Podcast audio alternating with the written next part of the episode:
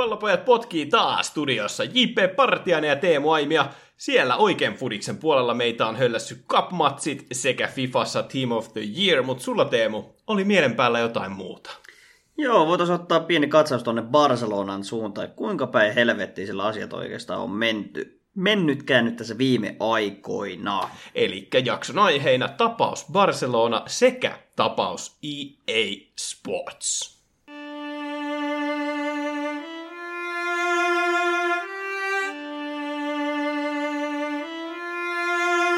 On kaksi asiaa, joita tosimies ei vaihda. Pallopojat. Mutta oikein jalkapallon puolella on puhuttanut monet muutkin asiat kuin pelkästään Barcelona ja heidän kriisi, mutta sä haluat tähän ihan alkuun ottaa kiven pois sydämeltä, että mikä sua Teemu painaa sun omassa suosikkiseurassa? No painaa aina aika monikin asia nyt, kun on seurannut aika tarkasti, mitä siellä tapahtuu. Olen kannattanut seuraa, sanotaan noin 10-15 vuotta ja nyt on ehkä se surkein ajankohta kyllä menossa, että ei tule menestystä oikeastaan missään tällä hetkellä ja tulevaisuuden näkymät on erittäin heikot. Ollaan tuossa useamman päivän aikana saatu jo lukea iltasanomienkin otsikoinnin takaa, että aika tyhjää on niin katsomoissa kuin sitten seuran omassa pikku raha-arkussakin. Joo, mitä itsekin nyt tätä seuraa seurannut ja heidän toimintaansa, niin ilmeisesti kaikki suurimmat ongelmat niin jollain tapaa johtuu siitä rahasta ja oikeastaan siitä urheilun johtamisesta sen taloudellisen puolen puolelta.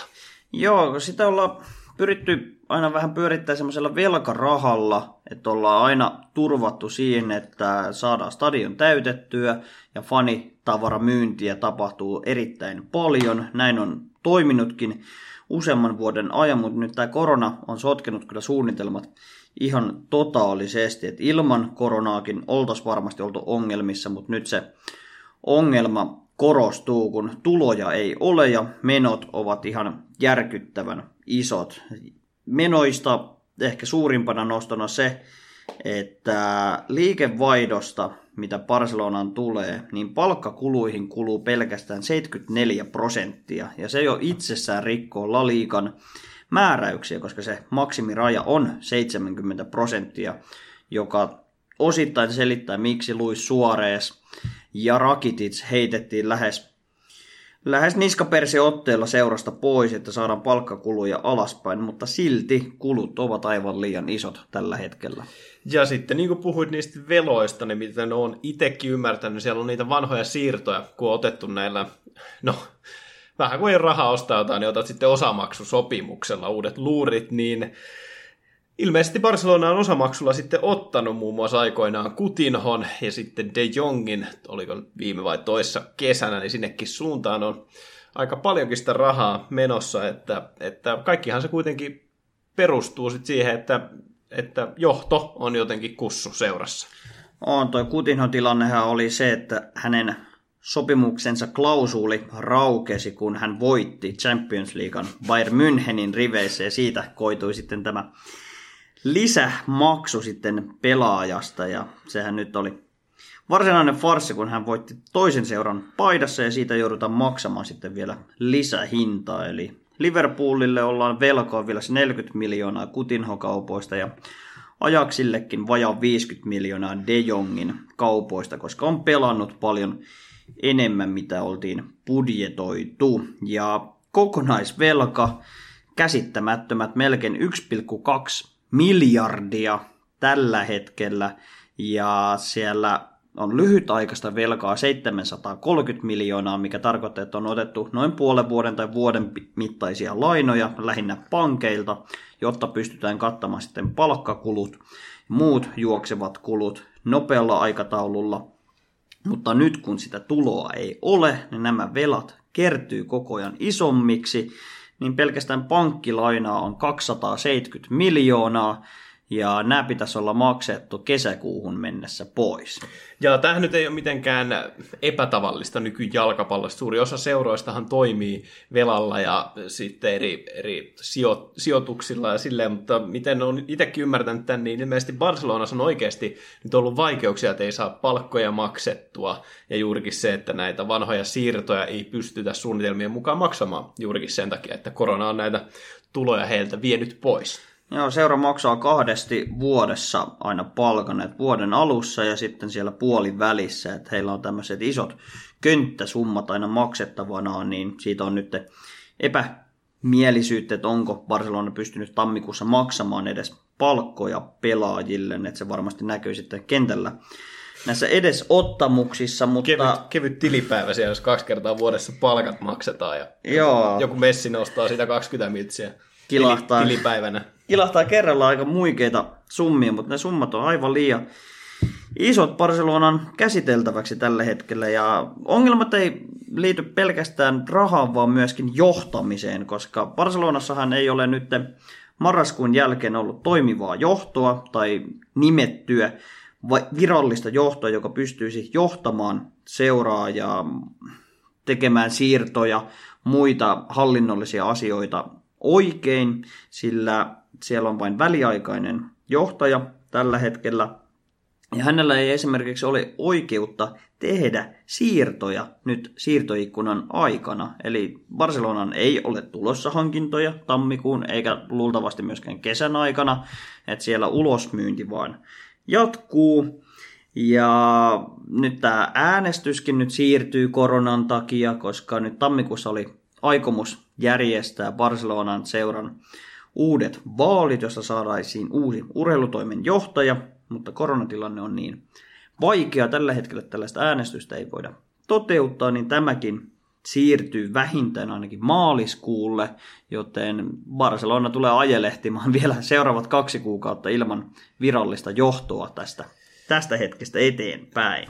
Joo, ja kyllähän se koko kaukaisempikin tulevaisuus aika heikolta näyttää juurikin sen takia, että veikkaan, että seuraavan parin vuoteen niin ei ole ehkä odotettavissa mitään sellaista niin kuin isoa lentoa, että, mutta pidemmällä tähtäimellä sitten puolesta onhan siellä Pedriä ja Pewta ja miten se nyt sanotaankaan se Janarin nimi. Ja muutenkin ihan lupaavaa nuorisoa sieltä kirkkaimpaa nyt tietenkin Ansu Fati. Että kyllähän siellä niinku tavallaan näyttää myös hyvältä, että pakotetaan niitä uusia junnuja sieltä La Masiasta sitten nostamaan, mutta äh, niin, että kyllähän tämä, tämä koko nyt nykytilanne sitten vaikka pääseekin niitä uusia junnuja, niin ei sillä ehkä menestystä ainakaan muutamaan vuoteen tavoitella.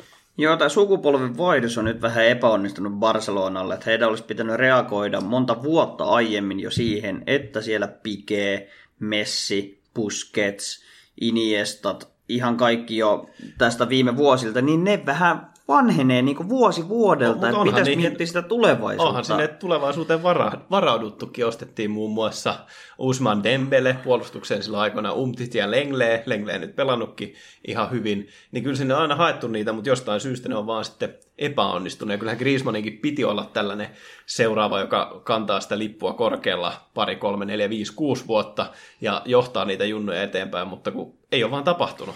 Ei, ja se on niin kuin muuttunut se strategia, että silloin vielä ennen kuin Laporta oli puheenjohtajana, niin sieltä ajettiin Lamasiasta näitä jätkiä edustuksia. Nyt ne ollaan ostettu isolla rahalla muualta, ja lähestulkoon kaikki on ollut floppeja. Ihan järjestyksessä kaikki, mitä tuossa mainitsit, ja aiemmatkin, ainoa, joka saanut jollain tapaa puhtaat paperit, hänkin nyt vasta puolitoista vuotta ollut seurassa, on Frenkie de Jong, on ottanut siitä se avauskokoonpanon paikan, mutta muuten on kyllä jäänyt toivomisen varaa. Ja nyt kertoo tästä taloustilanteesta, että siellä nykyinen johtaja olisi halunnut seuraan saada Sitistä Erik Garcian, joka on Barcelonan oma kasvatti. Hänet saisi nyt alehintaan, koska hänenkin sopimus menossa katkolle kesällä, niin hän... 8 miljoonaa olisi maksanut, mutta hänen siirtokulut olisivat olleet kuulemma liian isot Barcelonalle tällä hetkellä. Joo, ja tuohon alehintaan myöskin maksaa, se Erik Garciahan sanoi viime, olisiko ollut puoli vuotta sitten, että haluaa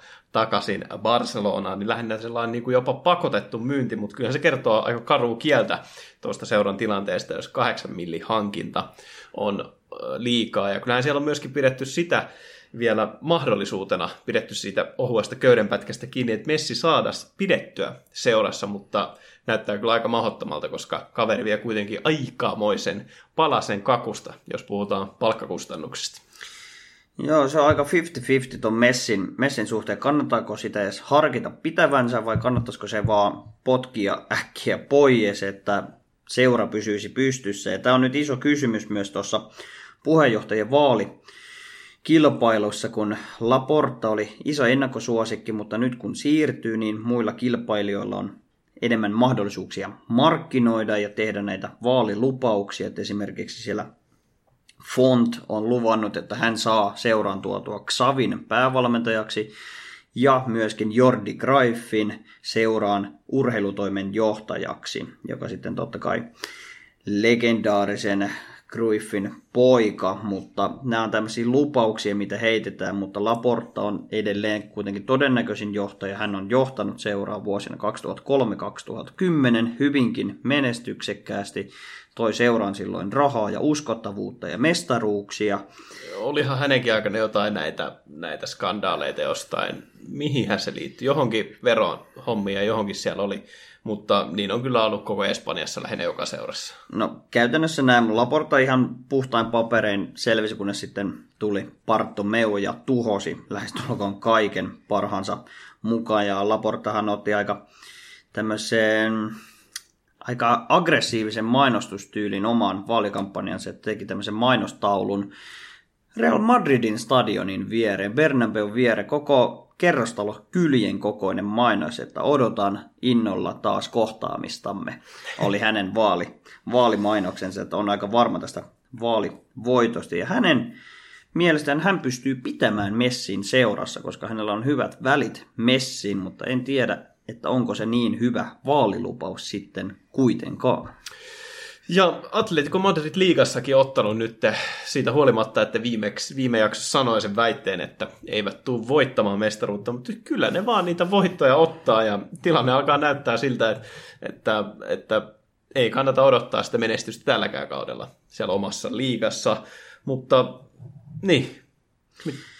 Niin, tuohon jos vähän vielä Messistä haluaa tuoda esille, niin hän ollaan nyt viety pitkälti muihin seuroihin. PSG näyttänyt vahvasti siltä, että kesällä olisi kaappaamassa. Siellä on nyt Pochettino, argentiinalaismanageri, ja siellä on mu- muita argentiinalaisia, Di Maria Paredes myöskin, ja Messin ainakin sosiaalisen median kautta tunnettu lempi ystävä Neymar olisi ottamassa hänet avosylin vastaan. Ja Barsa on tällä kaudella pelannut kuusi peliä ilman Messiä ja näistä saldona viisi voittoa ja tasapeli, joka antaa viitteitä siihen, että onko Messi ja hänen pelityylinsä jopa rasite nyky, nyky Barcelonalle, vaikka tekeekin omalla panoksellaan paljon maaleja, mutta kun se puolustusvastuu on nolla, niin se rasitus kasvaa muilla, niin tämä on aika mielenkiintoista spekuloitava asia tässä loppukauden aikana. Mä en kyllä millään jaksa sitä PSGtä uskoa, että vaikka siitä nyt on tosi paljon ollut puhetta ja puhuttu siitä uudesta mega-mahtiseurasta, niin kyllä mä silti uskon, että se City vetovoima on paljon isompi, koska siellä on niin laaja se rosteri ja, ja tarkoittaa myös sitä, että siellä ei ole sellaisia megasuperstaroja, vaikka siellä on niitä huippupelaajia, plus sitten, että siellä oli Cityn omistuksessa myös se oliko se New Yorkilaisseura, mistä Messi on puhunut, että haluaa, haluaa joskus vielä MLSssä pelata. Totta kai markkinointikikka, koska saa sitten nimeä myöskin Jenkeissä esille, mutta sen lisäksi ottaa vielä siihen mukaan Guardiolan ja veikkaan, että hänelläkin on jonkinlaista vaikutusvaltaa noihin Messin päätöksiin. Niin kyllä mä väitän, että City on silti sellainen isompi ennakkosuosikki heidät kaappaamaan, mutta ei sitä tiedä. Voisi olla vaikka, että AC Milan Messin ostaa tai jotain. Niin, todennäköisesti kahden kauppa PSGn Cityn välillä. Totta kai Barcelona on pieni vaihtoehto vielä edelleen olemassa. Ja Barcelona on nyt, no, annetaan heille hatunnosto siitä, että koittaa nostaa nyt näitä tulojaan seuraan tällä paitamyynnillä. Hehän esittelivät tällä viikolla nyt uuden pelipaidan, niin sanotun viidennen paidan tällä kaudelle, joka kantaa nimiä El Clasico, ja tätä paitaa tullaan kantamaan pelkästään ottelussa Real Madridia vastaan. Ja tässä tietenkin mainoskasvona kukas muukaan kuin Carles Pujol, itse Tartsan. Ja mä luulen, että Tartsan on suostunut tähän mainoskampanjaan ilmaiseksi, jotta pystyy auttamaan vanhaa seuraansa. Ja hieno mainos, hieno paita. Harkitsin jo itse, että pistäisin tilaukseen. Katsotaan kuinka siinä oikeasti sitten käy. Ja toinen tapa, millä Barcelona ilmeisesti koittaa varmistaa tietyllä tapaa näiden omien nuorten poikien pysyminen seurassa, tai sitten jos heistä joudutaan luopumaan, niin niistä saadaan sitten ihan suhteellisen hyvä korvaus. Että siellä on noin ulosostoklausuulit aivan järkyttäviä. Joo, no mutta kyllähän muistaakseni se on Espanjassa aikamoinen tapa, koska miten mä oon ymmärtänyt, sieltä taitaa olla vähän niin kuin pakollisia noin ulosostoklausulit, niin eikö Real Madridkin tee ihan samaa, että pistää 400 miljoonaa johonkin Valverde ja tällaisia, että et se on vissi ihan tapanakin siellä, mutta joo, kyllä se oot käydään hyvän listauksen, että kaikilla vähänkään lupaavimmilla kavereilla 400 miljoonan klausuulit sitten olemassa, mikä nyt käytännössä estää vaan sen, että ei ole myynnissä. Joo, ei tuo ainakaan niitä samoja virheitä, miten Braithwaitin kanssa kävi, että Barcelona pystyi hänet hyvin halvalla itselleen pakkolunastamaan, mutta tuossa toi Barcelona viiden pelaajan listaus, Trincao 500 miljoonaa, Fati 400, Pedri 400, Dembele 400, De Jong 400 miljoonaa, nämä kaikki summat, niin en usko, että kukaan näistä tulee siirtymään, vaikka Dembele on jo siirtohuhuissa, koska hänen sopimus on enää puolitoista vuotta voimassa. Mutta mielestäni Barcelona on kuitenkin sen verran hyvä tilanne, että kun jos oletetaan, että suurin osa faneista tai sellainen niin kuin iso tällainen selkäranka faneista on muodostunut silloin vuosina 2008 about silloin se liito alkoi 2006 siihen aikaan, niin silloin hommattiin kyllä sellainen uusi fanikunta itsellään, että tätä on pidetty yllä 12 vuotta, niin veikkaan, että sunlaisia herrasmiehiä, kello on kova tunneside tuonne Barcelonan suuntaan, ketkä on koko Messin uran ajan seurannut Barsaa, niin veikkaan, että, että kumminkin fanit pysyy uskollisena, vaikka olisikin tällainen vähän vituiksi mennyt uudelleen rakennus, joka veiskin vaikka viisi vuotta ennen kuin taas päästään mestaruuskantaan, niin kyllä mä veikkaan, että se pysyy siellä kuitenkin aika, aika isona mahti seurana Espanjassa vielä pitkään. Siihen on pakko uskoa, että fanit sen seuran pitää yllä ja kyllä tästä paniikista ja katastrofista selvitään, vaikka tällä hetkellä näyttää aika helvetin huonolta. Mutta niin kuin puhuttiin, niin muuallakin päin Eurooppaa on tapahtunut, muun muassa siellä eilen, oh, eilen kyllä vain, tänään on keskiviikko, jakso tulee ulos torstaina, eli toissapäivänä. Italian kappia AC Milan vastaan Inter ja oli taas hauska pitkästä aikaa noita Italian pelejä kattella, kun ei ole hetkeen tullut katottua ja varmasti uutisista monet lukenut, että siellä oli isot pojat ottanut vähän yhteen. Joo, entiset Manun hyökkääjät, Ibrahimovic ja Lukaku, molemmat aika monstereita, niin otti aika isosti yhteen tuon ottelun tiimellyksessä. Että Slatan otti ottelussa myöskin punaisen kortin, Lukaku tilanteesta selvisi ja tällaisikin aika tärkeän tasoitusmaalin tuossa ottelussa. Ja se on hienoa, että Italiassa nyt pikkuhiljaa alkaa nousemaan taas tuo futikseen draaman taso, että nyt alkaa noin milanulaisseurat heräämään, ja tämä on niinku parasta mahdollista markkinointia käytännössä italialaiselle futikselle, että tämmöiset aika vahvat persoonat nostaa sitä profiiliaan tuolla ja herättää keskustelua no, hyvinkin joo, vahvasti. Ja siis ei mistään pikkujutuista. Lukaku oli ilmeisesti heittänyt jotain sun mutsiläppää Ibralle, jos noita raportteja on uskominen. Ibra ei ollut siitä tykännyt ja oli sitten heittänyt takaisin Lukakulle jotain voodoo-läppää siitä, että Lukaku oli aikoinaan jonkun siirron Chelseain. Jotenkin se oli mennyt silloin, että oli tullut tällä huhu, että Lukaku oli uuden seuransa valinnut voodoo tota, ennustuksen takia. Ja sitten, sitten oli siitä kärhämää tullut ja Ibra sai siitä punaisen. Ja sitten tulikin äkkiä vielä tässä vaiheessa se, millä johti 1-0, niin Inter tuli kahden maalin takaa. Lukaku ampui pilkun aika aggressiivisella tavalla, tyhjensi jalan ylärimaa ja sitä kautta sitten maaliin. AC Milanin maalivahti, vanha kunnon legenda, tää, onko se romanialainen, se Tatarysanu, mikä lieni. Aikamoisen matsin pelas, kun Rumma oli penkillä istumassa. Et oli kyllä aika hieno ottelu. Joo, se oli Inter Milanin tulitusta koko ottelu, kun katsoo ottelut tilastoja. Ne oliko Milanilla tai Interillä 28 laukausta otteluaikana ja AC Milanilla neljä, ja silti he olivat viemässä tätä ottelua omaan, omiin nimiinsä, että todella viihdyttävää peliä molempiin suuntiin, ja tuossa ehkä tietyllä tapaa haettiin myös asetelmia sitten tuohon Italian liigan mestaruustaisteluun, koska siellä milanolaisseurat nyt kärjessä keikkuu, siellä totta kai Rooma ja Juventus hengittää niskaa, mutta edelleen uskon vahvasti, että näiden milanolaisseuran kahden kauppa se mestaruustaistelu on, mutta ihan, ihan mahtavaa katsottavaa, että vihdoinkin Ruutuplussankin omistaminen antaa arvoa.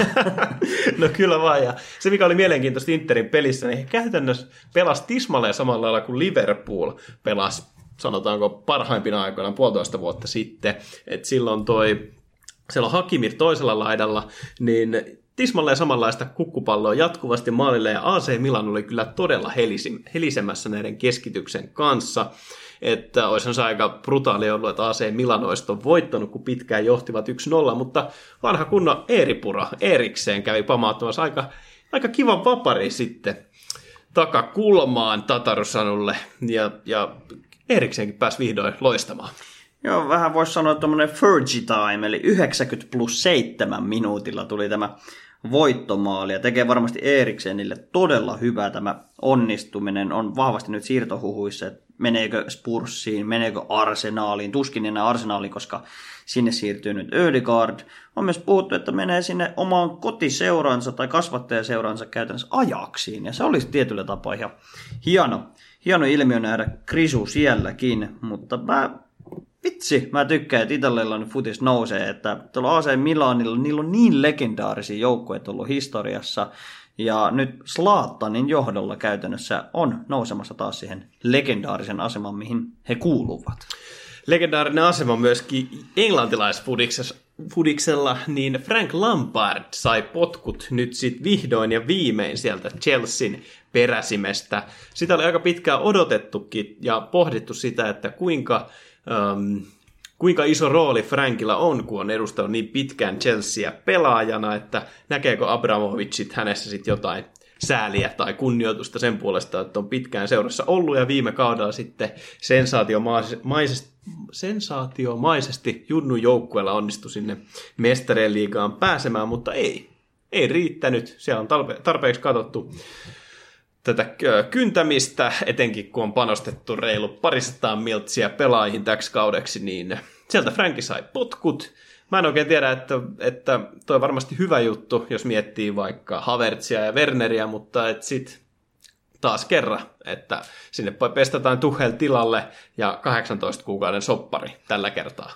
No joo, nyt ei otettu enää sitä riskiä lyötä semmoinen neljän vuoden, viiden vuoden pahavi eteenpäin, koska Chelsealla on aika hyvä historia, kuten aiemmissa jaksoissa ollaan käyty, että noita ulosostoklausuleja maksetaan aika hyvin noille managereille, että niihin on käytetty se yli 230 miljoonaa siihen, että saadaan manageri potkittua ulos seurasta, ja nyt Lampard tekee siihen seuraa sitten jonon jatkeeksi, ja eihän toi sarjataulukko näytä ihan hirveän maireelta, että Arsenal on jo Chelsean edellä myöskin, vaikka ollaan heidän täyskatastrofikaudesta puhuttu jo pitkään. Joo. Chelsea on silti rämpinyt heikommin ja no Chelsea tuossa voitti edellisessä ottelussaan FA Cupissa Lutonin ja se kertoo aika kovasti nyt tästä Chelsean kielestä, että omat juniorit, ne kyllä edelleen kantaa tuota seuraa, mutta silti 200 miljoonaa, käytet, 200 miljoonaa käytettyään, niin nämä supertähdet vaan ei pysty toimittamaan Chelsealle. Että tässäkin ottelussa Tammy Abraham hattutemppu.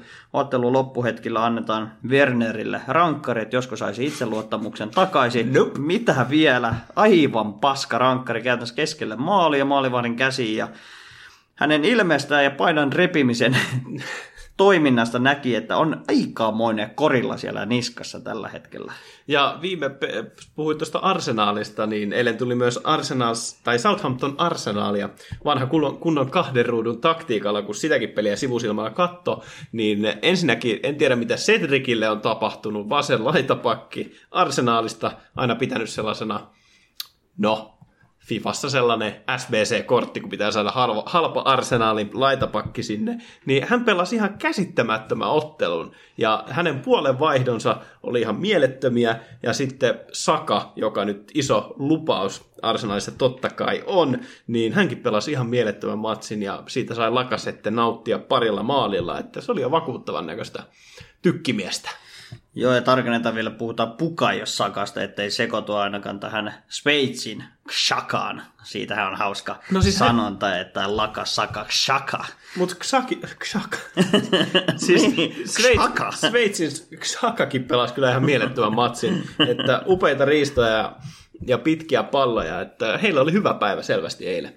Niin sattui osumaan se hölmypäivä, että hävisivät kupissa ensin Sotonille heikommalla joukkueella, nyt oli parempi joukkue liikkeelle ja voitti kyllä ihan selvästi Sotonin tuossa ottelussa. Ja City kyllä jyrää tällä hetkellä myös tuolla liikassa kovasti. Et meni jo Manun ohi sinne liikakärkeen ja kukas muukaan kuin Ilkei Kuntopuro siellä taas nostamasta Cityä no, ylös. Kundokan ei, ei kyllä pelin paras pelaaja ollut. ei vaikka, missään nimessä. Mutta Joe siis... Cancelo, en tiedä mitä hänelle on taas tapahtunut, että, että sen verran ihmeellinen kaveri, että nyt on syttynyt tässä maalin teossa ja puolustuspäähän pelaamisessa ihan viime kuukausien aikana, että sieltä on Guardiola saanut tästäkin Hermannista parhaansa irti.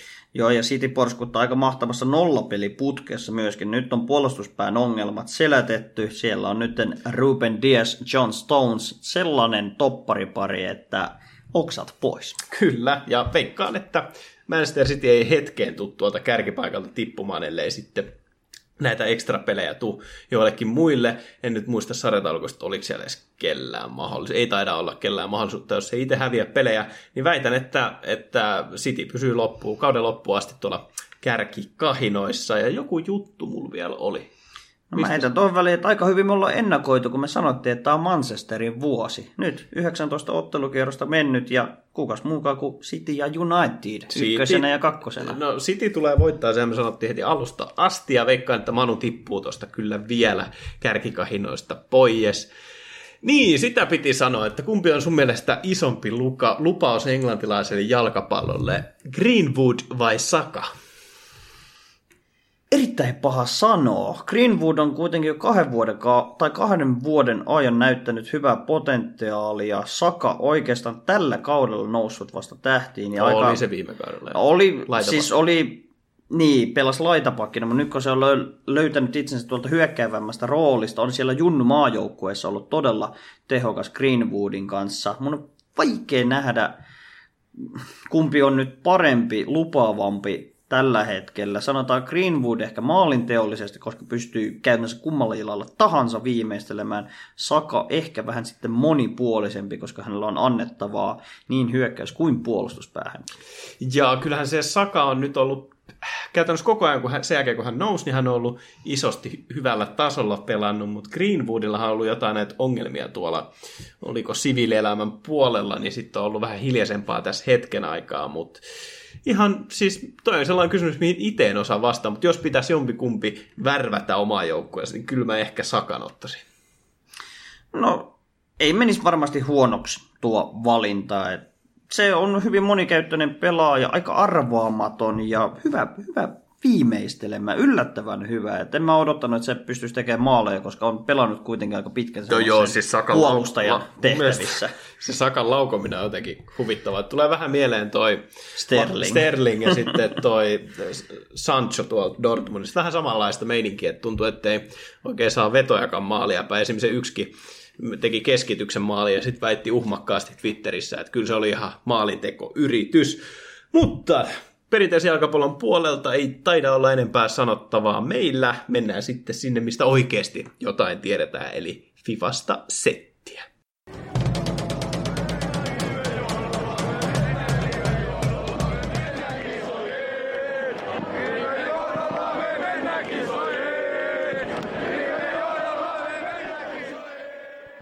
Pallopojat on kuin vieraspelimatka. Semi raskas, semi paska. Fifassa, niin jos puhutaan ihan kilpaurheilemisen puolella, niin siellä on puhuttanut nytten tubettaja ammattipelaaja Harry Hesketh, joka on saanut bännit seuraavasta, öö, mikä tämä on, E-World Cupin karsintaturnauksesta. tämä bänni on tarkoittaa sitä, että siihen tulisi käytännössä sellainen kuukauden parin breikki tälle isolle, isolle ammattipelaajalle, ja hän sitten ilmoitti, että ei, minä lopetan, että minä en enää EA Sportsin peleihin tota, osallistu, ja koko hommahan lähti siitä, että, tai no ehkä me pitää käydä eka läpi, että millainen kaveri tämä Hesketh oikein on. Hän on FIFA YouTubettaja ja on merkillisen taitava pelaaja. Hän tekee aina näitä, että pelaa pronssijoukkueella, voittaa siltä Weekend Leagueissa 30-0 näitä tilastoja. On tämmöinen haastepelaaja lähinnä, että pitää hauskaa pelissä. Että on pro-tason pelaaja, mutta hän tykkää tehdä myös tällaisia erilaisia haastevideoita ja kikkailuja, tekee myös opetusvideoita muita. Ja ryyppää striimeissään. Ja ryyppää striimeissä, joo. On tämmöinen viihteellinen FIFA-artisti ja hän, hän oli tässä aika legendaarisen aseman Englannissa noussut hashtag United, joka nousi jo FA Cupissakin aika korkealle, mutta on ne hommat jättänyt taakseen, on nyt edustanut ihan ammatikseen FIFA-pelaajana, kunnes sitten yhdessä striimissä tai useammassakin, kuten hän jo toi itsekin esille, mutta yhdessä striimissä sitten sanoi vähän ikäviä asioita, niin tämä bänni sitten tuli toteen. Joo, hän pelasi Weekend Leaguea ja siinä oli ilmeisesti vähän juovuksissa jo siinä vaiheessa. Kohta sitten Andre, äh, Anders Vergangin, juurikin tämä on parhaan 14-vuotiaan FIFA-pelaajan, sanoi sitten siinä jota ohimennen sun mutsiläppää, ja sitten EA oli kontaktoinut Anders, Andersin tiimiä, että haittaisiko sua nämä stream-jutut. Sieltä oli tiimi sanonut, että ei haitannut, ja oli myöskin antanut luvan Harry Hesketille, joka oli itse ottanut yhteyttä Vergangin tiimiin, että, että saako julkaista tämän striimin, niin kaikki oli ollut hyvin, mutta sitten EA Sports oli sieltä kuitenkin antanut bännin jostain tällaisesta sun mutsin läpästä, ja Harry oli aika hyvin hoitanut tämän homman, oli itse heti kun sen striimit julkaisi, niin sanonut, että, että hän piti hauskaa ja bla bla bla, puolusteli hirveästi Andersia, koska hän nyt saa paljon paskaa siitä, että on niin hyvä Fifassa ja vasta taisi täyttää 15 vuotta, mutta siitä huolimatta EA antoi bännin, ja tämä nyt vähän haiskahtaa siltä, että koska Harry on noissa Tube-videoissaan aika paljon antanut paskaa IElle, sanonut suoraan, että hei, älä osta näitä pointseja ja haukkunut tätä firmaa. Ja myöskin sitten vähän tällainen kyseenalainen hahmo, niin IE sitten on tainnut etsiä ihan etsimällä sieltä jotain, minkä takia voisi antaa bännit. Joo, vähän tämmöistä yliampuvaa ehkä molempien suunnalta. Hesket nyt päätti lopettaa ihan kilpapelaamisen, koska EA näin toimi, mutta Hesket sitten pommitti myös IEn suuntaan, että on täysin epäreilu, että heillä on tämmöinen monopoliasema olemassa futiskenessä, että he pystyvät tekemään käytännössä mitä tahansa, milloin tahansa ja antamaan bännejä ihan vaan huvikseen pelaajille ja tästä syystä ei halua enää tukea tätä firmaa ja jatkaa YouTube-kontenttia muulla tavoin, että on nyt ihan vaan sitten yksityishenkilönä tekemässä YouTube-videoita. Ja EA Sports nyt firmana, niin niin oikeastaan tuossa se avainsana onkin monopoli, nimittäin EAllähän on paljon näitä Star Wars-pelejä, Fudista, korista, lätkää, kaikkia mahdollisia tällaisia isoja tuottavia pelejä, ja sen lisäksi tämä FIFA just näistä isompana, ei FIFalle ole haastajaa, niin heillä aikamoinen monopoliasema on, ja niin kuin Häri itse siinä sanoi, EA Sports voi tehdä mitä tahansa, milloin tahansa, ja niin se kyllä valitettavasti menee, ja täytyy kyllä sanoa, että tämä firma tekee sen ihan helvetin hyvin. Heidän päätarkoitus on totta kai kääriä rahaa. He ovat firma, jonka tarkoituksena on tehdä tulosta, ja sen he kyllä osaavat tehdä. Ja tämä räjähti käsiin oikeastaan tämä IEN rahapotti, kun he keksivät FIFA Ultimate-tiimin. Se oli se käännepiste, jolla saatiin ero tehtyä Pessiin. Kaikki käytännössä siirtyivät Pessistä FIFAan. Nyt tämän vuoden toimien ja viime vuosien ää, toimien jälkeen, kun alkanut käydä selväksi, että heidän tehtävänsä on vaan takoa rahaa ja peli ei palvele käytännössä pelaajia kuin tietyiltä osin, niin tämä on herättänyt nyt aika pahasti närkästystä kyllä pelaajien osalta. Ja myöskin ammattilaisten osalta. Että kyllähän kun miettii noita, niin FIFA Pointsien hinnat ihan käsittämättömiä verrattuna siihen, että mitä niillä saa itse pelissä. Että kyllähän kaikki YouTubettajat käytännössä sanoo sen, että älkää ostako näitä FIFA Pointseja, koska ei siinä ole mitään järkeä, että sä ostat 50 pelin ja vaikka sä laitat tuhat euroa siihen, niin sä et käytännössä voi pelata sulla ei ole parasta tiimiä silloin, että se tonnilla sellaista saa mitenkään. Ja tähän vielä ottaa sitten monen näkökulma, että e-urheiluna FIFAhan on ihan kamala peli, koska miettii just, Harry sanoi hyvin noissa peleissä, oliko Harry? Ei, se oli se puolalainen tubettaja, joka sanoi, että, että miettii vaikka jotain näitä sotapelejä. Että jos, jos vaikka CSS, niin sä et saa näitä kaikkia aseita käyttöön, vaikka avikkaa, mikä siinä pelissä tosi iso osa on, niin mieti, jos sä, sä saasit sen vaan käyttöön aina silloin tällöin, jotta voit pärjätä. Se on pitää laittaa joko tonni kiinni peliin tai sitten grindata sitä ihan helvetisti. Niin onhan toi eSportsin monestakin näkökulmasta, niin heillä päätavoite on tehdä rahaa kasuaalipelaajilla. Ja useammassa maassa ollaan nostettu jo sanotaan syytteitä IEn suuntaan, koska nämä pelaajapakat, jotka toimivat FIFA Ultimate-tiimissä, niin nehän ovat käynnissä uhkavedon lyöntiä. Ja siksi sä niistä tykkäätkin. Siksi minä niistä tykkään, mutta ne ovat käytännössä laittomia, koska sellaisia, niin, sellaisia ei saa tarjota, koska se tarjoaa juuri tämmöistä vedonlyöntimahdollisuutta, koska ei ole selkeää prosenttijakaumaa, että mitä niistä saa. Ja ihminen on aika, sanotaan tämmöinen uhkapeli riippuvainen ja taipuvainen tällaiseen yliluottavaisen toivomuksen näiden päkkien suhteen ja siihen ei nimenomaan luottaa, että ihmiset ostaa näitä ja ajattelee, ajattelee liian isoja toiveita. Vähän samalla kuin suomalaiset ostaa joka lauantai aina sen viisi riviä lottoa ja ajattelee, että tänä viikolla se muuten iskee eikä iske ikinä. Että ei perustu vähän samaan, niin siinä vähän ikävää kaikua, että katsotaan miten se asia sitten edistyy. Joissakin maissa tämä on jo ihan täysin kielletty. Et mielestäni jopa Hollannissa asia on edennyt siihen pisteeseen. Hollanti ja Belgia taitaa olla sellaiset, missä se on isosti mennyt eteenpäin. Ja täytyy kyllä sanoa, että sen monet ei tiedä myöskään e-sportsista, niin se monopolin hyväksikäyttö, niin se ei ainoastaan rajoitu näihin kasuaalipelaajiin ja näihin, vaan myöskin turnausjärjestäjille, että päässyt näitä FIFA-turnauksia järjestämään työkseen, niin siellä on paljon sellaisia juttuja, että miten esimerkiksi turnausten nimeäminen, niin jos siellä on FIFA turnaus, niin siinä on tosi tarkat rajat, että millainen nimi siinä pitää olla ja mihin se nimi saa viitata. Ja turnausten nimissä ei saa olla minkään muun firman nimeä kuin sitten eSportsin luoman FIFAn. Eli siellä on paljon tällaisia juttuja, mitkä, mitkä he pitää omanaan. Ja se on kyllä ihan ymmärrettävää, että he suojelee tuotettaan, ja, mutta käytännössä on sellainen, että koska heillä on monopoli, he voi tehdä ihan mitä haluaa, ja niin kuin mä oon sanonutkin, niin he tekee sen kyllä ihan helvetin hyvin. Mutta eiköhän me promota lisää tätä eSportsin loistavaa jalkapallosimulaattoripeliä. Sieltä on Team of the Year tullut, viime jaksossa päästiin sivuamaan näitä strikereita, ja nyt sitten on myöskin tullut keskikenttä sekä puolustuslinja. Niin, niinhän sitä sanotaan, että jos et voi voittaa heitä, niin liity heihin, niin lähdetään nyt sitten tukemaan ja promoamaan heidän tuotteitaan. Ja keskikenttä, se on aika maaginen kyllä. Kaksi pelirakentajaa ja yksi tämmöinen vähän puolustajatyyppinen, mutta silti kokonaisvaltainen pelaaja, eli kokonaislinja on De Bruyne, Bruno Fernandes ja Joshua Kimmich. Ja siitä oli aika paljon tullut nyt mieleen, tai tällaisia kysymyksiä herättänyt ajatuksia pelaissa, että monet on sanonut, että paskin Team of the Year ikinä juurikin sen takia, että nämä ratingit on mennyt ihan päin helvettiä, että miksei siellä ole Lewandowski myöskin samoissa lukemissa kuin Ronaldo ja sitten keskikentällä, että miten on mahdollista, että Bruno on yhden kauden jälkeen paremmin laitettu korkeampi reittiseksi kuin De Bruyne taikka sitten Kivi. Niin, mun mielestä nämä on, niin totta kai ihan sama mitkä nuo ratingit olisi, niin se aina herättää keskustelua, mutta se Team of the Year 2020-2021,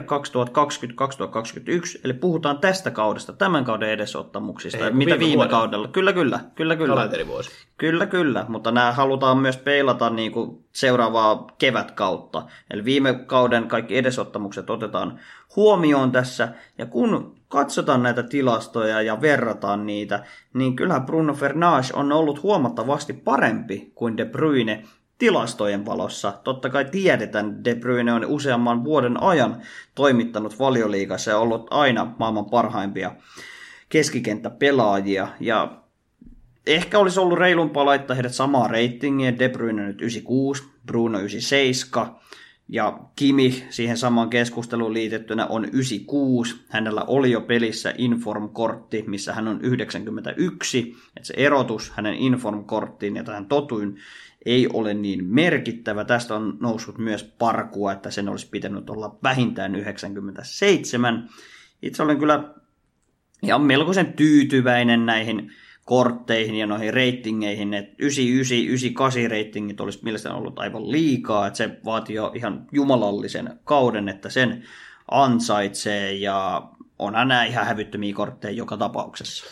No kyllähän ne kaikki menee näissä in-game kokonaistatseissa ylivoimaisesti pelin parhaimpiin kortteihin, mutta kun vertaa viime kausiin, niin äh, onhan nämä totyt paljon huonompia ratingin ja statsien puolesta kuin aikaisemmin, ja tästä on ollut paljon puhetta, että se olisi sen takia, että sitten saadaan promottua entistä paremmin totseja, mitkä tulevat sitten tota, keväällä, että saataisiin pidettyä sitten mielenkiintoa yllä, koska yleensähän se on ollut se tapa, että tammikuussa tulee totyt ja ne on loppuun asti pelin parhaimmat kortit, että veikkaan, että se ei tule olemaan sama juttu tänä vuonna. Toi on hyvä näkökulma, koska totsit tulee sitten siinä huhtikuusta eteenpäin noin, niin ne herättävät sitten uuden hypeaallon peliin, ja nyt annetaan sitten mahdollisuus siihen, että ne olisivat jopa parempia kuin totykortit, että sitten saadaan taas kerättyä lisää FIFA-pointseja ja rahaa pelaajilta, että se peliinnostus ei nyt loppuisi tähän tammikuuhun. Totta kai siitä voi taas nostaa hattua IEn suuntaan, onko se puhdasta logiikkaa ja järkevyyttä toimia näin, vai onko Business. tämä pelaajien huijaamista vai puhtaasti bisnestä. Sitä se suurimmaksi osaksi kuitenkin on. No niinhän se aina on. Ja nämä tulihan vähän eri lailla kuin yleensä, että nyt tuli maanantaina hyökkääjät keskiviikkona keskikenttä. Ei. Ei, kyllä keskikenttä tuli jo aiemmin, että nyt eilen tiistai-iltana Joo. julkaistiin jo puolustuslinjat. Ne on ollut aina kaksi päivää päkeissä nämä linjat. Eli kaksi päivää oli hyökkääjät, kaksi päivää No anyway. Keskikenttä ja nyt kaksi päivää puolustajat, eli torstaina kello 20 päättyy nämä positiokohtaiset promot ja todennäköisesti sitten torstai kello 20 eteenpäin koko Team of the Year on pakoissa saatavilla. Ja näitä hyökkäjiä totta kai ovat kalliimpia, paljon parempia kortteja kuin noin muut, niin heitä ei ihan hirveästi pakoissa näkynyt, että 25 su- suurinta tubettajaa maailmassa, niin yksi heistä nosti Team of the Year-kortti, ja myöskin meidän kuuntelijoista yksi taisi saada 84 upgrade-packista tuli, meille tuli kuva, että oli, oli upgrade packista nostanut sitten Toty Pappen, että onnittelut siihen suuntaan vaan. Ja keskikenttiestä on näkynyt enemmän ja myöskin puolustajia. Nyt tuntuu, että jokainen tubettaja on niitä saanut sitten omiin klubeihinsa. Toki siellä on kaikki saanut niitä ostettua, mutta ei ole päkännyt ihan hirveästi. Joo, on varmasti niitä prosentteja korjattu, että ei ihan jokainen pelaaja niitä saisi. Ja useimmat pelaajat oli säästänyt myös näitä päkkejä, oliko 40-50 myös klubiin. Ja sillä ajatuksella, että päkkää sitten totyn itselleen, mutta vesiperä sitten kuitenkin käynyt. Että me itse, itse koitamme tätä samaa ajatusta myös meidän tilillämme, että kerätään nyt isoja pakkoja ja sitten torstaina tai perjantaina avataan ja toivotaan, että kohdalle osuisi sitten ensimmäinen pakasta tullut toty, mikä on hyvin, hyvin epätodennäköistä, mutta jos sieltä jotain tulisi, niin hyvin todennäköistä, että se on sitten joku, joku tuolta puolustuslinjasta tai sitten maalivahti Manuel Noja joka maksaa vajaa 800 kilogrammaa. Viime viikolla, kun tehtiin jakso juurikin näiden totujen perusteella, niin sen jälkeen IE on alkanut myös lipsumaan. Että sieltä on kontentti tullut myöhässä usein, että on tullut yleensä puoli eh, yhdeksältä vasta, kun yleensä tulee kahdeksalta Suomen aikaan. Niin samana päivänä, kun viimeksi julkaistiin, niin tuli tämä Frank Ribery, ja oli kyllä aikamoisen hinnan hänelle keksinyt, taisi 800 kiloa maksaa, ja statsit on semipaskat siihen nähden, että melkein 900 tonnia tästä pelaajasta joutuu maksamaan, ja vertaa etenkin Robbeniin, vaikka nyt onkin huonommassa liigassa huonompi maa, niin kyllähän toi aika hävytön hinta on, kun statsit on huonommat kuin Neymarilla tai Alessandrinillä. Joo, ihan hävytön hinta, vaikka onkin viidetäydä skillit, viidetäydä weakfootti, että toi nimihän tossa nyt maksaa, että kaikki rakastivat Robben Riberi yhdistelmää ja nyt jotta saisit sen, niin joudut avaamaan taas lompakon nyörejä aika kovasti, että nyt tällä hetkellä maksaa 860 tonnia toi SPC tehdä, mikä on ihan hävyttömän paljon, että mieluummin sillä paikalla melkein peluttaisi vain ihan tavallista Ossimannin dempeleä, mutta tämä on...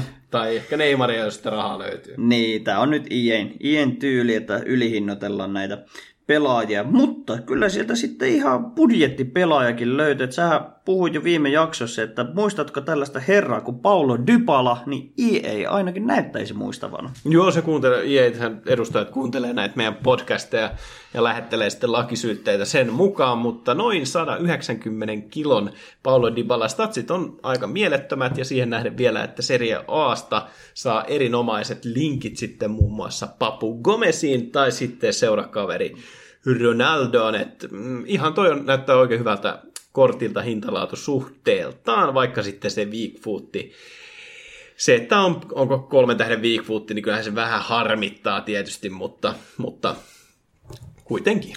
Hassun hauska kortti, jos sä nyt päkkäät sitten vaikka CR7 sieltä untradeablina noista pakoista, niin totta kai toi Dybala menee joukkueeseen. Et hinta, hinta-laatusuhteeltaan oikeinkin hyvä kortti ja antaa mahtavat linkit kyllä eteenpäin. Ja Yksi SPC, mikä sinne nyt taas tuli tuoreeltaan, on tuolta Saksan Bundesliigasta, oikeastaan lähes sama kortti kuin viime Fifassa.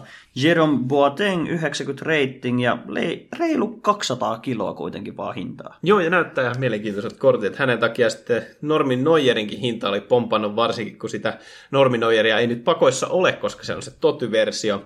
Näyttää oikein metalta, vähän harmittaa, ettei siinä sinne tota, kuvassa ole sitten hänen ballerina liikkeitään täältä flashback-ajoilta, mutta kyllä se ihan mielenkiintoiselta kortit näyttää. Vähän epäilyttää taas, että millaisia tämä isokokoiset pakit tässä pelissä on, koska esim. Van Dijkin kultakortti aika kamalaa paskaa.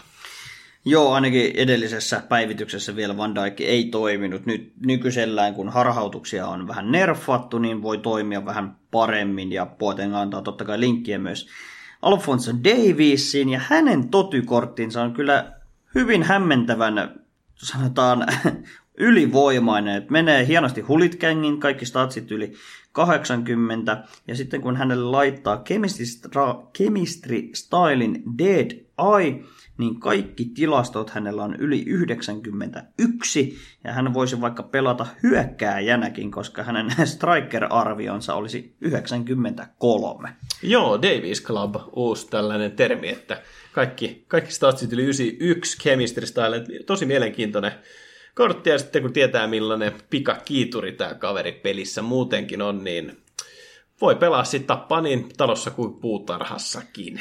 Oikein hyvin tiivistetty muu puolustuslinja ihan ansaitusti. Alexander Arnold, Van Dijk ja Sergio Ramos. Tästä ei mielestäni ole mitään debattia, että eikö tämä olisi Mut se oikea puolustuslinja. Noi, etenkin noin pakit, niin noi kortithan, niin ei ne edes näytä hyviltä. Siis ei ne ole mitenkään super ylivoimaiset, kun katsoo niitä. Et, et etenkin noissa mun mielestä näkyy se, että et nyt on näitä totyä vähän nerfattu, että ei ne statsit siellä ole mitenkään ylivoimaiset, paitsi sitten Alfonso Davisille. No joo, on tuo Trent Alexander-Arnoldkin hyvä, mutta se on tunnetusti aika heikko, vaikka hänen fysiikkaakin on parannettu nytten, ja hän on totta kai right back, enemmän olisi hyötyarvoa tai käyttöarvoa tuossa keskikentällä. Ja menee myöskin kyllä Hullit Gangin kaikki yli 80 tuossa pää, päätilastoissa, mutta en mä silti haaveile mistään Trentistä tai Ramoksesta, ehkä Van Dijkista tietyllä tapaa, mutta kyllä noin hyökkääjät, niin ne on ne, millä tätä peliä niin pelataan ja ratkaistaan. Et ei sinne puolustuspäähän ehkä edes kaipaa tuommoista totyä. Otan totta kai mielelläni, jos sellaisen saan, mutta en näe niistä, niitä kuuluisia märkiä päiväunia. Joo. Onko siellä Fifassa, niin kuin sanottiin, niin the Year tunteita herättänyt juurikin näiden reitingien ja kontentin takia, että siellä ei ihan hirveästi sellaista no, märkiä päiväunia herättäviä kontenttia on ollut, että League Upgrade ja sen sellaista, mutta ei ollut mitään sellaista isoa myyntitykkiä, missä olisi klubia tyhjennettyä. Et veikkaan, että se hypetään totyn ympärillä, niin se ei ole ehkä ihan samanlainen kuin yleensä. Et jotain siitä jää puuttumaan, ja ehkä juurikin se, että nämä kortit ei ole niin jumalallisia kuin ehkä yleensä.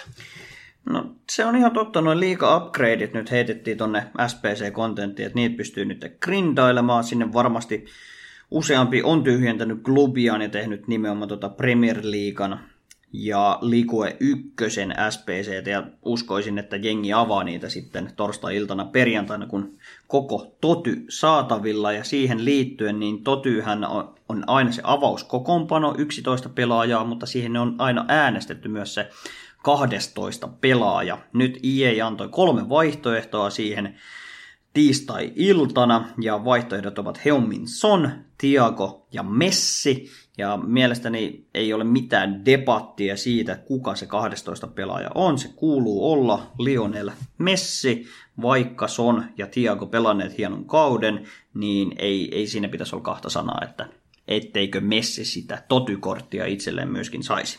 Ja veikkaan, että siellä myöskin äänestäjät samoilla linjoilla, että aika farsiahan se olisi, jos ei Messi sitä saa. Mutta tässä oli oikean jalkapallon sekä sitten myöskin nämä FIFAn tarjoamat kontentit tältä viikolta. Ja mulla on ainakin säkit tällä hetkellä tyhjät. Onko sulla? Säkit on oikeinkin tyhjät, siellä ei ole enää mitään annettavaa, joten heitetään tähän kohtaan tiivistykset. Se on meidän puolesta morjes!